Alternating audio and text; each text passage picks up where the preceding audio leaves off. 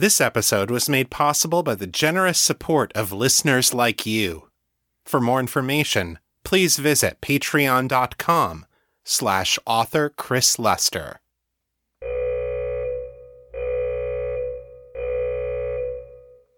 I strive to make this podcast a safe and inclusive place for my listeners. If I've missed any content warnings, please let me know. Content warnings for this episode include strong language, mature themes, corruption and mind alteration, exorcism, physical abuse of children by parents and religious authorities, and references to demonic possession, group sex, and sexual abuse. You're listening to The Raven and the Writing Desk, the weekly podcast about the writings of Chris Lester and Liminal Corvid Press. This is episode two fifty-four. Greetings, listeners. Welcome back to The Raven and the Writing Desk. I'm your host, Chris Lester. You can learn more about me and my work at chris lester dot org and metamor city dot com. Each week, I share a piece of my fiction with you, available in audio for the first time anywhere. I'll also tell you the latest on my writing endeavors. More on that later in the show. For now, let's get to this week's story. Today I'm bringing you chapter twenty-eight in my Metamor City erotic fantasy, Homecoming. If you're new to the show, go back to episode two twenty-eight to hear this story from the beginning.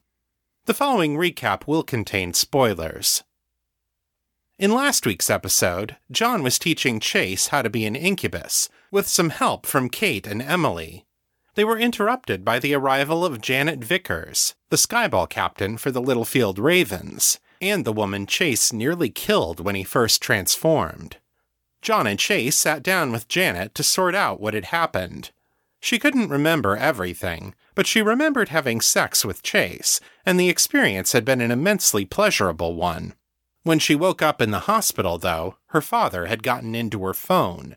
He had seen all the text messages from Janet's friends about the events of that night, including the rumors that Chase had been seen changing into a demon. The Vickers family are members of the Redeemers, an extremist follower sect that believes that all outsiders must be banished or killed. Janet's father was furious with her for going to a pit of wickedness and depravity, and he ordered her not to contact anyone who had been at the party. Earlier tonight, Janet was able to sneak into her father's bedroom and steal back her phone while he was asleep. She saw all the messages that her friends had sent her, including the ones from Chase. She decided that she needed to know the truth about what had happened to her, so she went to the address where Chase had told her he was staying. Chase was relieved to know that Janet wasn't angry with him for what happened, and Janet was relieved to know that Chase was okay. But John was deeply worried when he realized what religion Janet's family belonged to, and what it might mean for Janet that she had disobeyed her father's orders. He urged her not to stay with people who made her feel unsafe. Unfortunately, Janet didn't feel like she had a lot of options. Her mother was banished from the congregation years ago, supposedly because she had refused to repent of her sins. Janet doesn't even know if she's still alive, or if she has any other relatives who might be willing to take Janet in. Janet tried to minimize her situation, saying that her father was all talk, and she just needed to get through the rest of the school year before she could leave for uni. John urged her to get in touch with Sam and Lisa if she changed her mind. As Janet pulled away, John heard the sound of another ground car starting further up the block. As John hid in the shadows and watched, he saw the other car approach Sam and Lisa's house. There were four large men inside, and one of them was talking on a cell phone. Then they turned down the street where Janet had gone, leaving their headlights off. Janet was being followed. John hurried back inside, where he filled in Kate and the others. Because Janet had sex with someone the Redeemers consider a demon, she will be seen as tainted, corrupted by evil. They will think it necessary to purge her of this corruption in order to preserve the honor of their family. And given the Redeemer's extreme theology, they will probably be willing to hurt Janet in order to do it. Leaving Emily and Chase in the house with the alarm active, Kate and John set out to rescue Janet.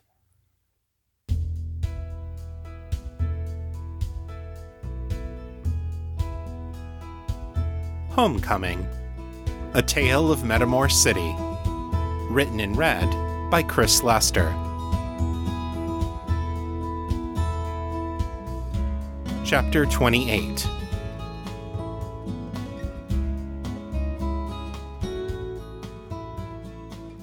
Inside the skimmer, John and Kate quickly fastened their restraint harnesses. The impression of a ticking clock loomed loud in John's mind, but how much time might be left on that clock, he could not guess. Kate punched in Janet's address on the nav computer, while John slipped on the control headset and activated the head-up display. Normally he preferred old-fashioned analog controls, but for what he was planning, he would need the faster reaction time of the direct neural interface. "What are the regs out here for off-roading?" he asked Kate. Kate's eyelids fluttered briefly as she consulted her eidetic memory. "Cruising floors at three fifty, ceilings at one thousand. Max speed is two fifty at cruise, fifty below the floor. Transponders on. There's some more, but they boil down to don't be an idiot." "Copy that," John said. He flipped the switch to activate the skimmer's radio transponder, which would broadcast his location and vehicle identification number to law enforcement and air traffic controllers in the area. Cranking the electric motor to the red line, he looked up through the glass overhead and did one more check for tree branches and power lines. Then he released the parking brake. The drive turbines engaged with a roar, and the little craft leapt into the sky. Janet and her pursuers had a substantial lead on John, but their ground cars were restricted by traffic lights, posted speed limits, and roads that didn't go in a straight line toward their destination. By going aerial, John could bypass all those inconveniences. He'd never dream of doing this in the city, of course. Point-to-point air travel was heavily restricted in Metamor, and penalties for illicit off-roading were severe. In provinces like Alamar, few people even had skimmers, so the government could afford to be more hands-off. John turned in the direction of Janet's house, and as soon as the skimmer had passed above three hundred fifty meters, he angled the turbines for maximum forward thrust. The streetlights and houses began rushing by at a rapid clip, and within seconds they had left Bridger Heights behind. The lights of Ellentown glowed orange and yellow in the distance, occasionally interrupted by the slow, red pulse of light from a water tower. Once their course was laid in, Kate pulled out her phone and started trying to reach her parents. It was well after midnight, though, and her calls went straight to voicemail. After the third try, she gave up and left a brief message explaining the situation, then rang off with an irritated jab of one finger. "Figures," she muttered. "Mom always said that if anything woke her up at night, she had a hell of a time getting back to sleep."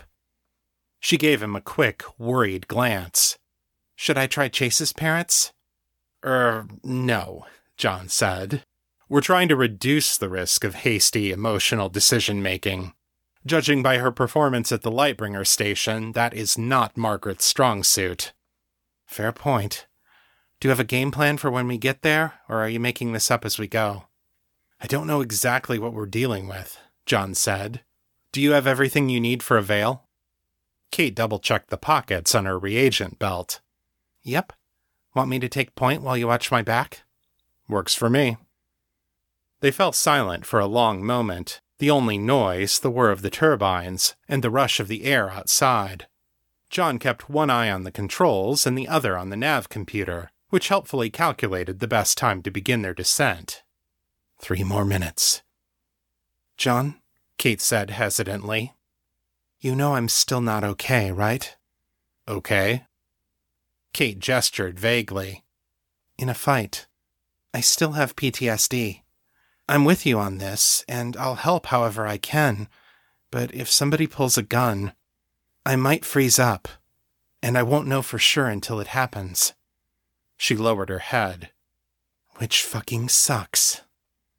John reached over and took her hand. "I understand. If we see anything like that, we'll call the cops and let them deal with it, okay?" Kate squeezed his hand, nodded slightly. "Okay." The nav computer signaled John to descend, and he followed the recommended flight path that traced itself out on his head-up display. he looked down and caught sight of Janet's car, parked in the driveway of a house much newer and fancier than Sam and Lisa's.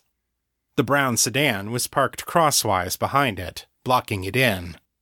There was no sign of anyone in either vehicle, but light was coming from the basement windows on one side of the house. There were no other signs of activity in the house or any of the neighboring buildings. John set down the skimmer half a block down the street, keeping the turbines at low power and floating gently and quietly down to earth. From there, he turned off the skimmer's headlights and crept forward until they were only a few meters behind the sedan. Kate drew out her Arthana, signaled John to wait, and hopped out of the vehicle. She pulled a pinch of something out of her reagent belt, gestured with the dagger, and vanished. John waited anxiously for nearly five minutes. Kate's veil was good enough that John could only see a faint ripple of distortion when she moved, even with the benefits of dark vision. Since he couldn't see where she was, he swept his gaze back and forth in front of the house, looking for any possible sign of trouble. He jumped and bit back a curse when the door opened again, seemingly of its own volition, and Kate materialized in the passenger seat. "What are we looking at?" he asked. "See for yourself." Kate raised one hand, which was holding her phone. John saw that it was in video recorder mode. He pushed the button for playback. Kate had shot the video from one of the basement windows. In the bare concrete room below, he saw Janet seated on a wooden chair, with five men standing around her in a semicircle. They had stripped her down to her plain white t-shirt and panties, and her arms and legs were tied to the chair with some kind of rough, scratchy-looking rope. The chair stood in the center of a plastic kiddie pool half filled with water, and judging from the way Janet's shirt clung to her body, at least some of that water had been poured over her. She sat listlessly, her head hung low, her body shivering visibly, while the men moved around her and tried to purge the corruption from her soul. The five men were of varying ages and ethnicities.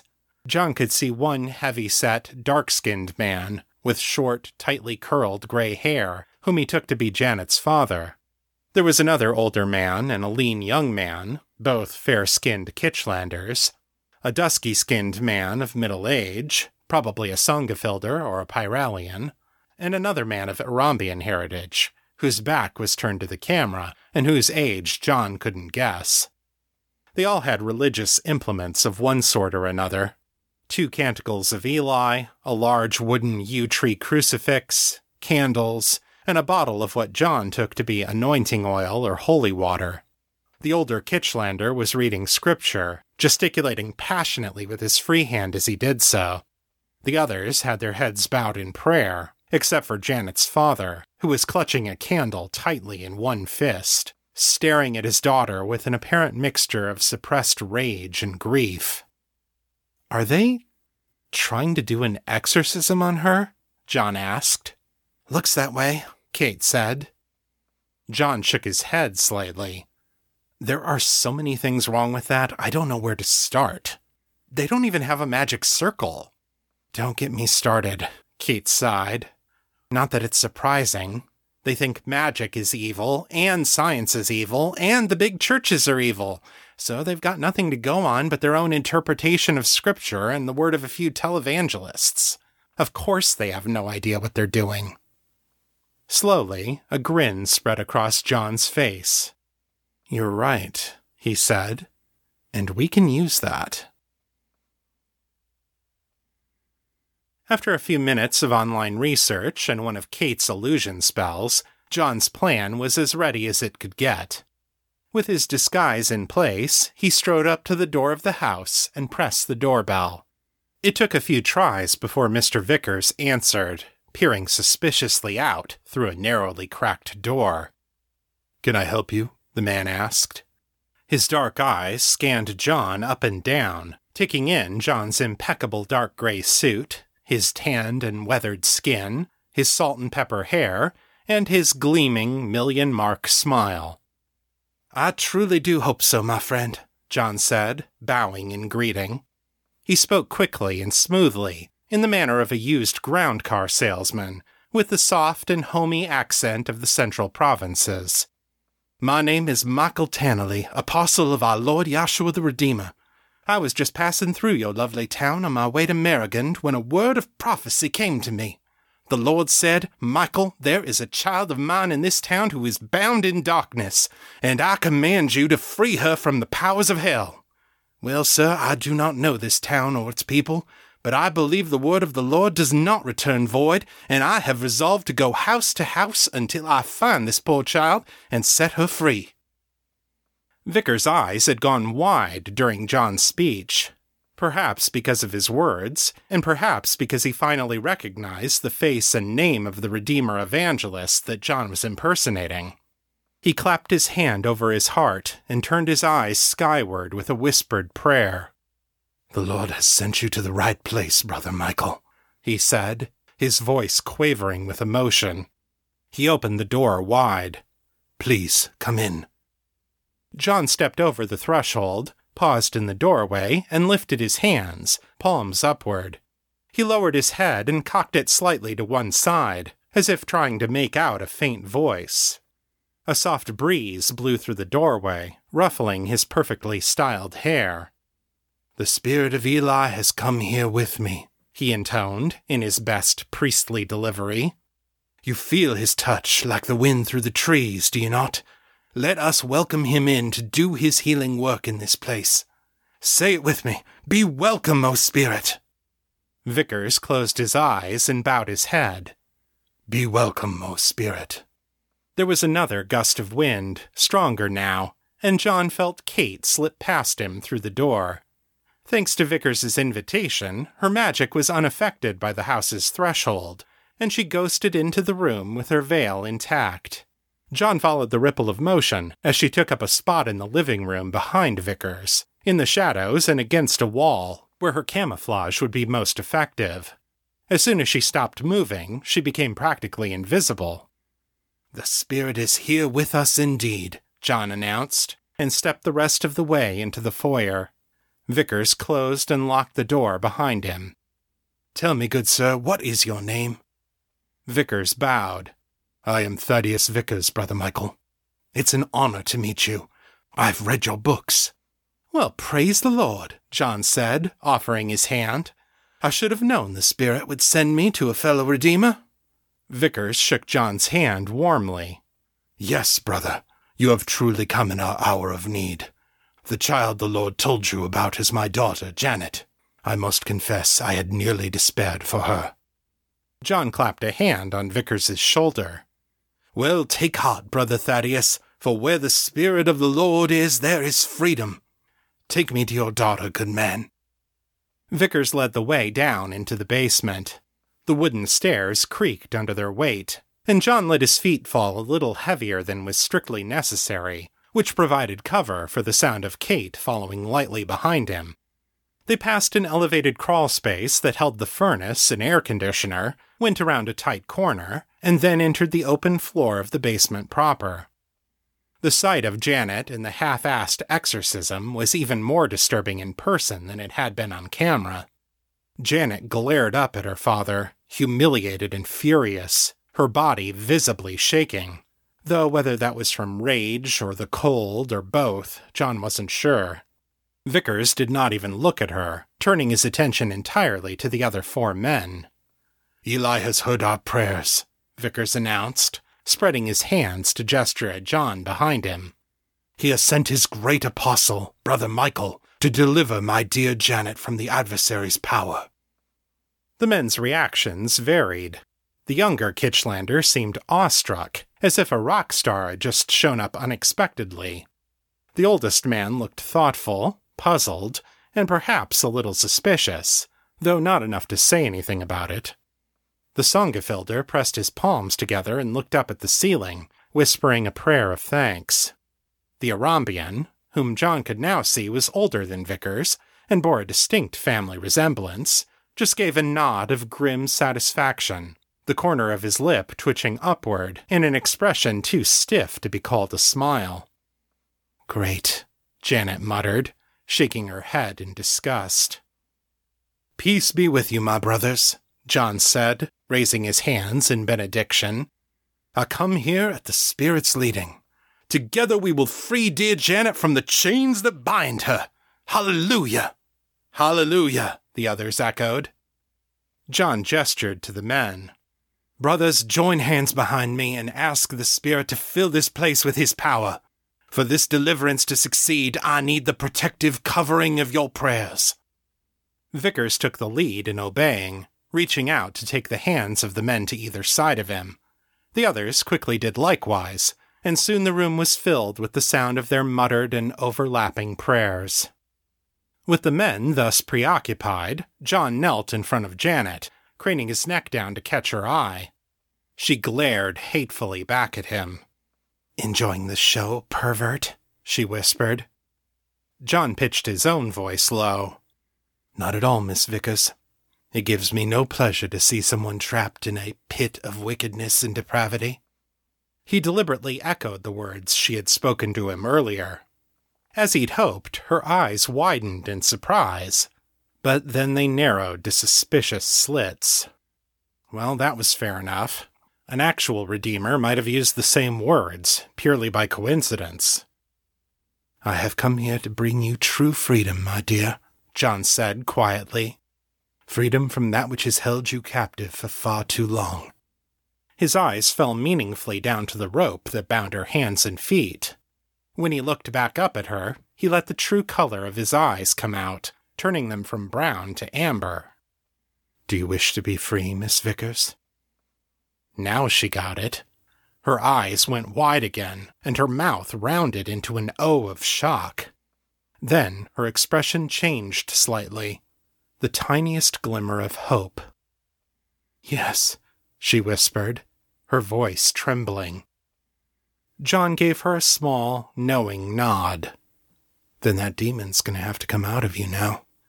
He winked. "It could be quite a struggle. This kind doesn't go easy. Do you understand?" Hesitantly, Janet licked her lips, swallowed, and nodded. "Do what you have to do," she murmured. "Remember, we aren't alone," John said. "The Spirit is on our side. He will help us. Follow his leading. You won't see him, but like the wind, you'll know he's there." Janet looked more puzzled at this, but she nodded again. "Okay." John rose, bowed his head, and spread his hands out to either side. "Holy Spirit, let your light come," he announced. "Let it burn away the darkness." Somewhere in a shadowed corner of the basement, Kate raised her Arthana and cast a spell. A ball of brilliant light sprang into being over Janet's head.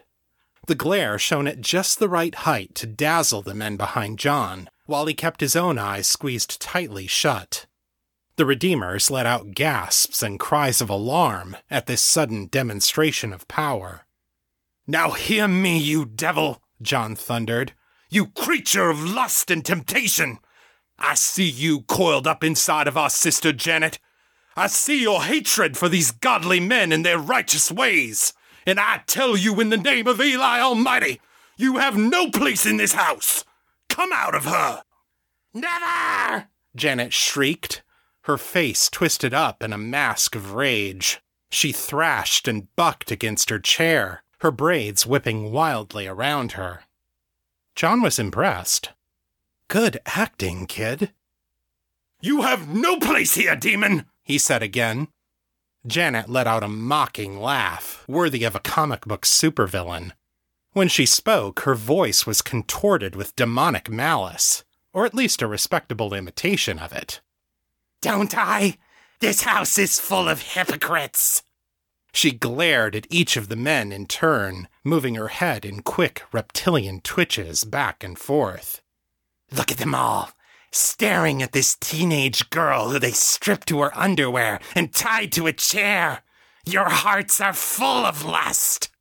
She thrust out her chest at them, the nipples clearly visible against the thin, wet fabric.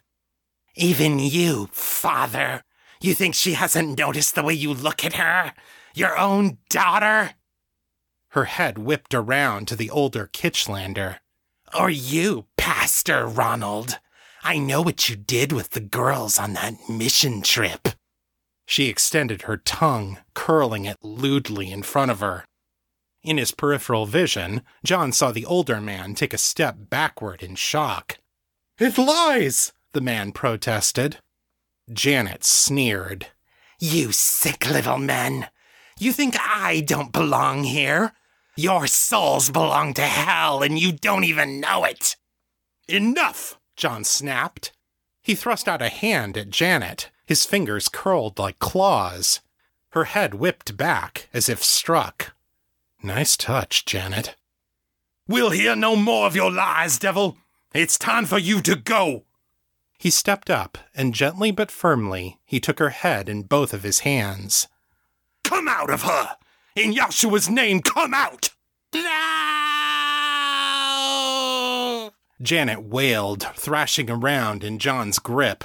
At the same time, John called up his essence, channeling it out through his outstretched hands. Red smoke and inky darkness poured out all over Janet, spilling out across the floor and rolling out in all directions. From the perspective of the men behind him, it must have looked like the smoke was coming out of Janet's own head. "Lord save us!" one of the men cried. The Songafilder, John guessed, though he hadn't heard enough of their voices to be sure. Several of the others muttered similar prayers, and John thought he heard a strangled curse or two in the mix as well. "The demon is leaving her!" John declared in a triumphant tone. "Do not fear, my brothers! The Lord has brought her deliverance!"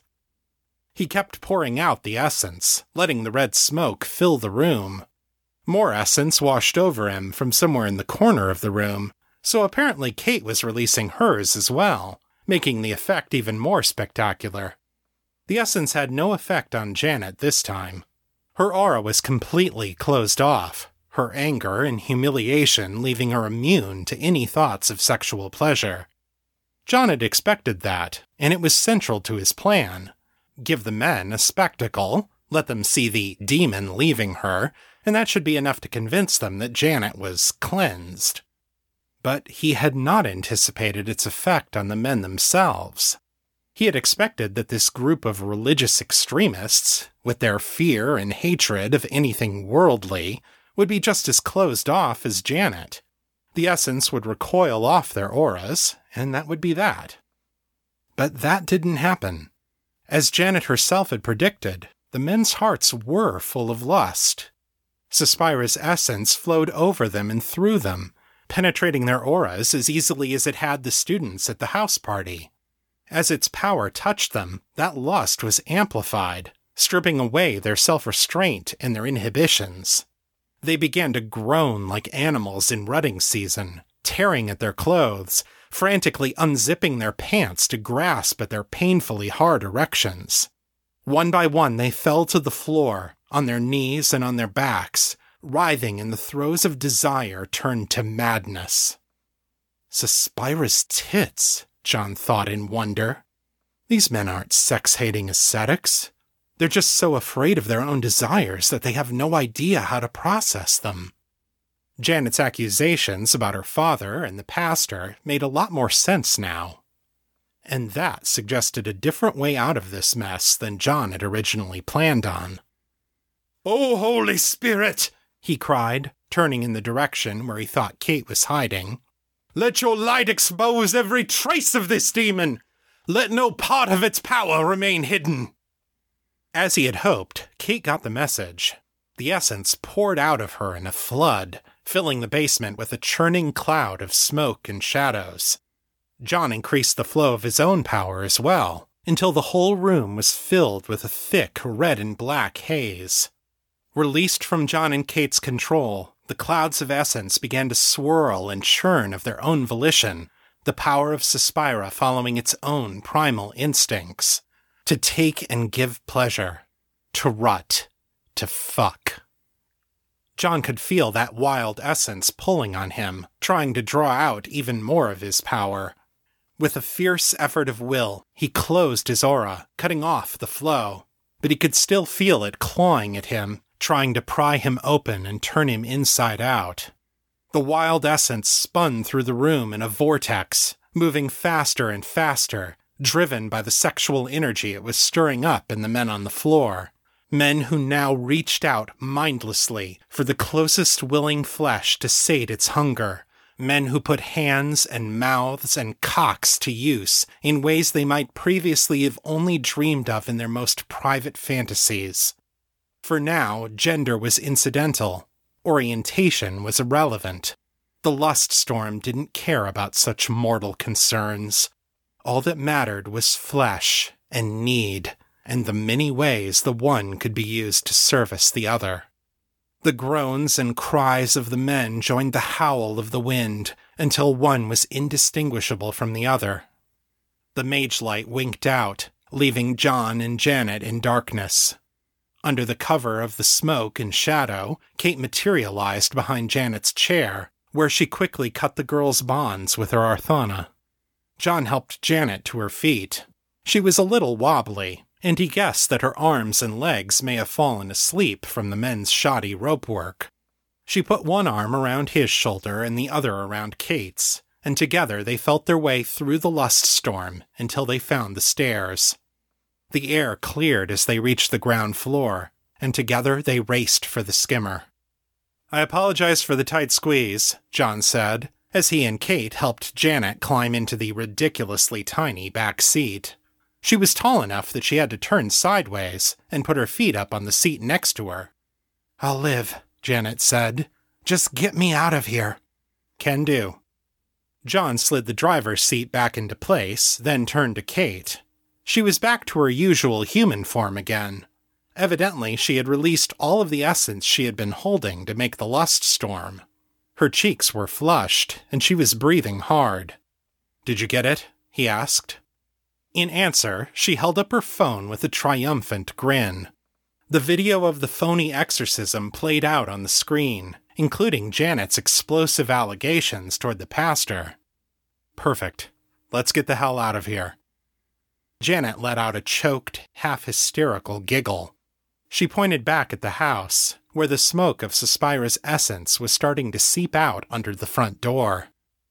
"I think the hell is staying here for a while," she said. And that's the end of Chapter twenty-eight. Come back next time, when our heroes help Janet get to safety, and deal with the aftermath of her rescue. Lynette Mather said, "When a character comes to life, it's like meeting a new friend for the first time." So, let's see what friends I've made this week.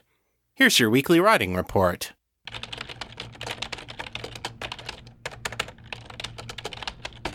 This update covers the week of September twelfth through September eighteenth. I wrote two thousand one hundred three words this week, over the course of two point seven five hours, for an average writing speed of seven hundred sixty-five words per hour. As of Friday night, I have gone one hundred fifty-four days without breaking my chain. All of my creative time this week was focused on the podcast, preparing and recording upcoming episodes. Now that I'm in the home stretch of recording Homecoming, I want to get the last few chapters finished and submitted to Audible so it can go on sale for the holiday season. It's also been kind of a hard week, both emotionally and at work. I'm recording this on Saturday, September nineteenth, and I'm hoping I can use this weekend to get back into a rhythm on Honor Bound. Wish me luck. If you'd like to share your thoughts about the show, send your feedback in text or audio to metamorcityfeedback at gmail dot com. To leave a voicemail, dial area code six four one, seven one five, three nine zero zero, then enter extension two five five, zero eight two, followed by the pound sign. My Facebook is facebook.com slash author Chris Lester. The fan group is Fans of Metamor City on Facebook, and our Discord server is Metamor City. I'm there pretty often, so come say hi. If you like this show, please consider leaving a review at Apple Podcasts, Stitcher, or Podchaser dot com. It really helps people find the show. That's all for this week. I'll be back next time with more fresh new fiction. Until then, keep it on the bright side. This is Chris Lester, signing out.